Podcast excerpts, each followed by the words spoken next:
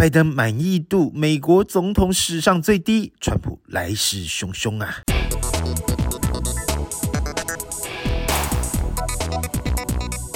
瞬息万变的世界，我们每天都被不同的新闻和观点包围。有哪些重点和热门议题是我们该知道的呢？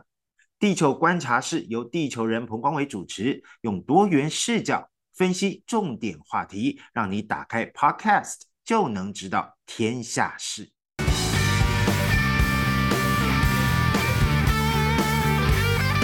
这一集要来跟大家分享的呢，是半岛电视台是怎么来看美国年底总统大选最有可能对决的两位候选人呢？先来看看半岛一篇民调报道哦，它是引用 ABC News 在美国当地时间一月十四号公布的民调。这个民调呢显示，在共和党的内部啊。川普是大幅领先其他有意争取党内提名的候选人哦，光是川普一个人的支持度就高达百分之六十八，这个数字是非常惊人的。其他挑战者根本看不到他的车尾灯哦，包括之前跟大家分析过的前南卡罗来纳州的州长 Nikki Haley，他也是川普任内的美国派驻联合国代表哦。虽然他在党内民调排名第二，但只有百分之十二被老长官狠狠甩在后头哦。那第三名的是现任的佛罗里达州州长 DeSantis。但他也只有百分之十一。现在这两位大概都只能靠川普的官司发挥作用。如果川普一旦因为法院判决无法参选的话，这两位才有机会出现哦。否则，川普应该就是稳操胜券了，不然就是他自己弃选了。那这个民调呢，也进一步分析哦，共和党支持者认为川普最有同理心，而且能代表共和党和支持者的价值思想。同时也能了解一般民众的问题在哪里，这不得不说，这就是川普的强项啊！他在公开演说的时候都是用大白话，直接说出选民最爱听的，而且煽情煽动力量很强哦。这一招对相对保守的共和党支持者其实是还蛮有效的哦。好，这是共和党内部的状况。那在民主党呢？这份民调也说了哈，有百分之五十七的民主党支持者认为拜登应该继续竞选连任哦，这数字也有超过半数哦。不过在整体的满意度调查上，拜登的施政满意度已经掉到了百分之三十三，这已经是美国总统有史以来最低的满意度哦。就连在川普执政时期的最低满意度都还有百分之三十六。可见拜登的声势是非常低迷，而且不满意拜登执政的占了百分之五十八，也超过了半数哦。那如果是拿拜登和川普来做比较呢？这份民调也说了哈，美国民众认为拜登在诚实和值得信赖这两个特质上是赢过川普的，但如果是要讲到心智状况或是身体健康的话，川普就比拜登更好了哈，可见大家都还是相当担心拜登的年纪太大，可能不能负担这个美国总统这种工作超级繁重的职位。但是如果让川普来当总统的话，又觉得，哎呀，这个人很不可靠哦。我所以，我个人觉得美国人某种程度上也也是非常挣扎啦，已经过去。八年了，还是两个老先生在比拼哦，所以在报道里面也说了，如果年底最后真的是两老出来竞选哦，这真的是最不受欢迎的组合。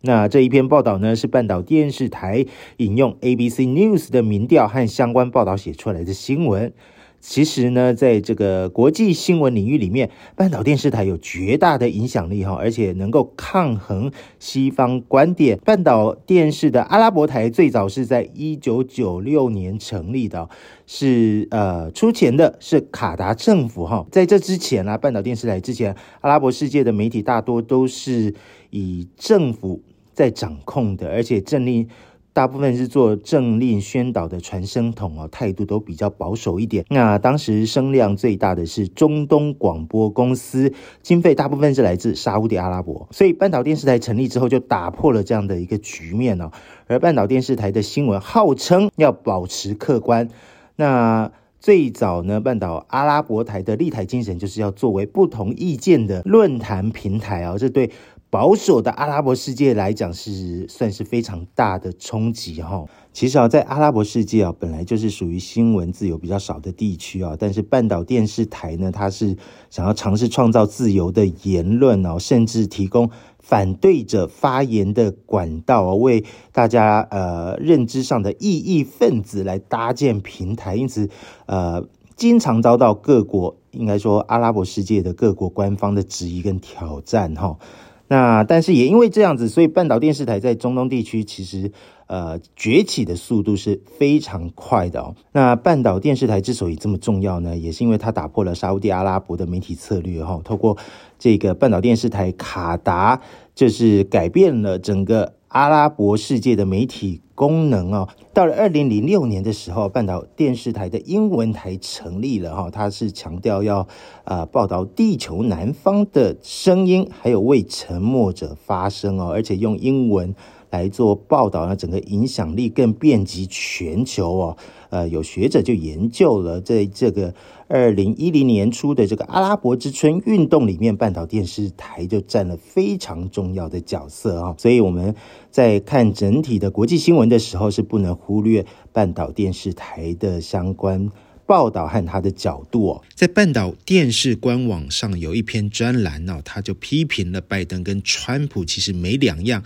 两个都是骗子。那他是怎么分析的哦？这这篇专栏作者是 Andrew Matrovica，他也是一名资深记者，现在在学校教书哈。他说，拜登在他的竞选演说里面看似火力全开，炮轰川普，虽然两个人在个性上看起来是南辕北辙的，是很不同的两个人。但本质上，这两个人都是骗子。他在这篇文章里面就写说，拜登在今年年初长达三十三分钟的竞选演说里面，不但没有带来紧迫和真实性的震撼哦，反而反映了他的诈欺核心跟虚假。还有当权媒体在报道两位总统候选人截然不同的呃这种双重标准哦。他说，拜登在自己的演讲里面呢，不断强调自己是代表民主的一方。如果川普当选，美国就会陷入独裁者统治的风险。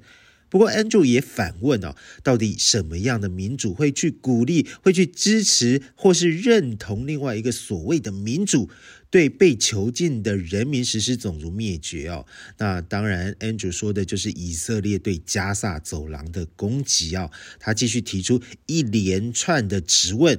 到底什么样的民主国家向另一个所谓的民主国家提供武器弹药，把人口稠密的大片土地变成呃荒无人烟的火星哦？那还有什么样的民主会无视明明有很多公民、很多人民要求他们的总统要停火谈判？可是却被当成是呃空气一般的无视哈，所以他认为美国虚幻的民主并非神圣哦，而且是一个虚无缥缈的神话，早就已经面目全非、腐朽不堪了哈。Andrew 啊，这个作者呢，他还用拜登的话来讽刺拜登自己哈。他说，拜登在演讲的时候提到川普在整呃国会大厦动乱这个期间呢。整个国家都惊恐的看着，而且难以置信的看着川普什么都没做，这是美国史上总统最严重的失职行为。不过，Andrew 就反问拜登啦：“总统先生，数百万个美国人，还有地球上的很多很许多人都惊恐地、难以置信地看着你和你那懦弱的政府一次又一次地拒绝采取行动。”结束席卷中东的疯狂杀戮哦，这个就是说，你拜登讽刺川普在国会动乱里面没有采取任何行动，那你看着以色列去轰炸攻击加萨走廊啊，你拜登也没有任何行动啊，所以他认为拜登的谎言就更具杀伤力和危害性哦。